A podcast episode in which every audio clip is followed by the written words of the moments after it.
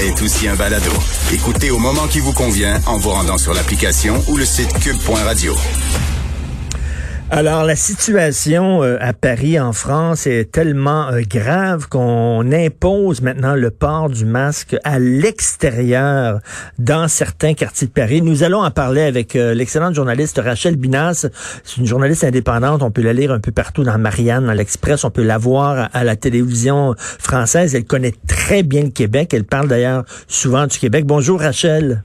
Bonjour. Avant de parler du masque et de la COVID, j'aimerais revenir là, parce que Rachel, tu euh, interviens régulièrement sur les ondes de LCI, qui est une station euh, d'information continue en France, qui est l'équivalent de RDI ou de LCN ici au Québec.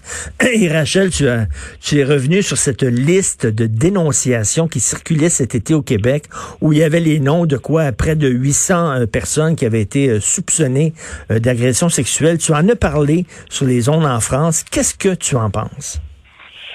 Mais c'est quelque chose, euh, c'est quelque chose qui nous fait peur, euh, qui existe également, mais dans une moindre mesure en France. Hein. On a, on a importé cette espèce d'hygiénisme des relations sociales, des relations humaines, et notamment des, des rapports hommes-femmes.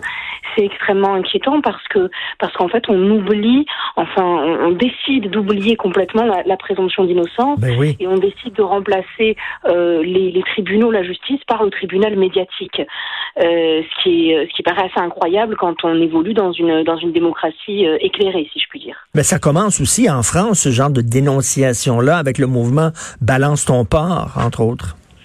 Oui, on, on l'a eu quasiment, c'est intervenu quasiment au même moment. Euh, on l'a importé extrêmement vite, hein, et en effet, euh, parfois il y avait, il y avait en effet des, des situations euh, très graves qu'il fallait, qu'il fallait soulever. Mais, euh, mais très vite, en fait, on a observé cette espèce de, de dérive euh, qui, qui, en fait, cherche quelque part à presque effacer les hommes des rapports, des rapports sociaux. Et, et puis là, on l'a vu avec l'affaire Marc-Antoine Cloutier. C'est c'est de ça dont j'ai parlé à, mmh. à, la télévision française, c'est que désormais demander le consentement était une marque d'inconduite. Et, et ça c'est extrêmement grave parce qu'on peut se demander mais quel est l'agenda, quel est l'objectif en fait de ces de ces néo-féministes? Euh, Qu'est-ce qu'il faut faire euh, pour bien faire? Et eh bien quelque part en fait il ne faut presque rien faire et peut-être même ne plus exister. Et euh, d'ailleurs, ça frappe, ça frappe beaucoup les Français, là, ce genre de, de, de dénonciation-là, ce genre de guerre larvée entre les sexes, parce que en France, le jeu de séduction entre les hommes et les femmes existe encore. Il est pratiqué régulièrement. Moi, ça me frappe à tout coup lorsque je vais à Paris et je marche sur les trottoirs et je vois une jolie femme, je lui souris, elle me sourit euh, et on passe et bon Dieu que c'est agréable et ça existe encore? C'est un des seuls endroits encore où ce jeu-là est permis? Oui, je pense que ça existe encore dans, aussi dans les pays latins, en Italie, en Espagne, etc. Et, et c'est vrai qu'en France, on a une tradition, c'est celle de la galanterie. Euh, les, le rapport de séduction homme-femme n'est pas considéré comme un comme un mal en soi. Ensuite, bien sûr, ça dépend comment il s'exerce. Hein, tout n'est pas acceptable. Euh, il faut être il faut être deux. Mais, mais c'est quelque chose à, à, laquelle on est extrêmement attaché. Et je crois, euh, sans sans faire d'abus, que la majorité des Français le sont. Euh, c'est quelque chose qui définit vraiment nos, nos rapports, euh, nos rapports sociaux, euh, les rapports hommes-femmes, euh, ben, un n'est pas perçu comme une agression, ni par la morale, ni par le droit. Et c'est quelque chose sur lequel il faut vraiment insister. C'est-à-dire qu'il y a des choses qui ne sont pas répréhensibles, ni juridiquement, ni moralement, et il faut qu'elles le restent. Et je vais revenir sur la COVID et sur le masque. Ici au Québec, tu le sais certainement, Rachel, il y a vraiment un mouvement anti-masque qui est très complotiste qui est très dans, dans les théories du complot. Euh, euh, c'est des gens qui, bon, et qui affirment que on veut imposer le masque et le vaccin parce que c'est Bill Gates qui veut nous euh, implanter des puces sous la peau pour suivre nos, nos allées et venues, etc. Est-ce que ce mouvement-là est très important en France? Il est alors je ne sais pas si, dans quelle mesure il est très important, mais il existe et il paraît même être croissant.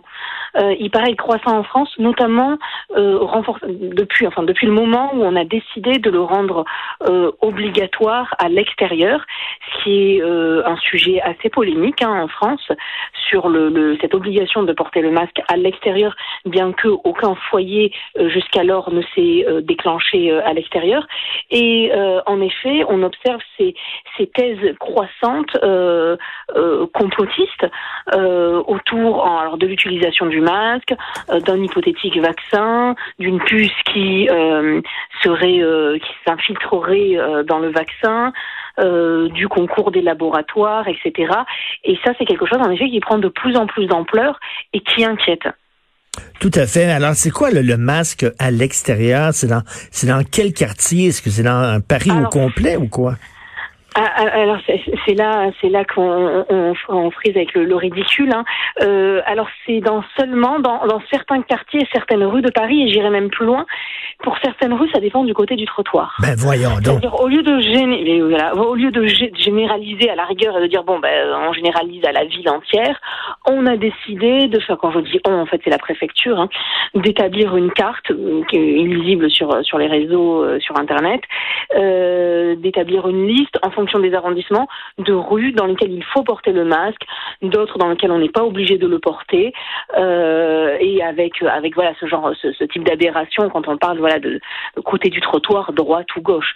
Euh, en fait, c'est une espèce de principe de précaution hein, que le gouvernement prend là, euh, peut-être pour pallier en fait les le manque euh, au début de, de sérieux, de, de, prise de conscience et, les défaillances, on va dire, dans la gestion de la crise sanitaire au tout début. Et là, on décide de, de entre guillemets, durcir un petit peu la réglementation et de l'imposer, ce qui ne plaît pas à tout le monde, euh, surtout euh, au mois d'août, euh, en plein été, à Paris, en période de Covid.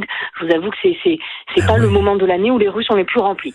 Mais Rachel, comment on peut faire C'est bien beau d'avoir un règlement comme ça, mais comment on peut le faire respecter? Euh, c'est-à-dire quoi? Les, policiers donnent des, des, des ah, contraventions? Oui, c'est la menace de, des amendes, des contraventions, tout à fait. En fait, je pense qu'on va tendre ensuite vers une généralisation parce qu'on peut pas demander aux gens d'apprendre par cœur le, les, les, rues dans lesquelles il faut le porter ou il ne faut pas le porter. La difficulté ensuite, c'est que plus les, les consignes sont, sont, sont, sont dures, sont drastiques, euh, souvent moins elles sont suivies de manière générale.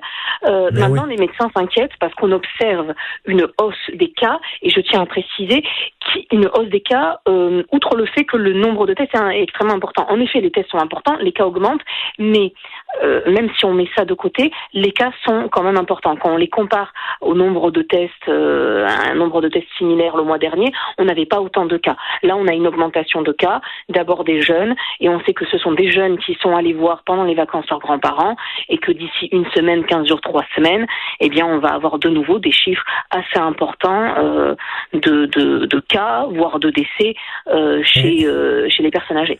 Et donc, est-ce qu'il y a une menace de reconfinement de la France? Alors justement, c'est ça qui est intéressant, c'est-à-dire que la France ne veut pas reconfiner. Je, elle n'est pas la seule, hein, mais on sait qu'il y a un coût extrêmement important, un coût économique, hein, financier, et l'objectif, et c'est pour ça aussi qu'en fait ils imposent le masque, c'est qu'ils veulent à tout prix éviter que les hôpitaux soient saturés et en arriver à un reconfinement qui soit partiel dans certaines régions ou total.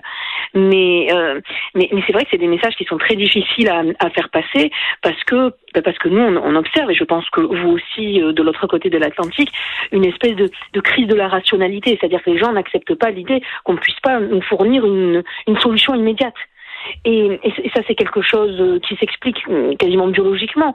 Quand les individus n'arrivent pas à s'adapter à une situation nouvelle, difficile, ben en fait, les esprits vont basculer très vite vers des pensées un peu plus primitives, vers des mmh. vieilles croyances, euh, euh, parce que parce que la raison, parce que Descartes, c'est nouveau pour notre cerveau.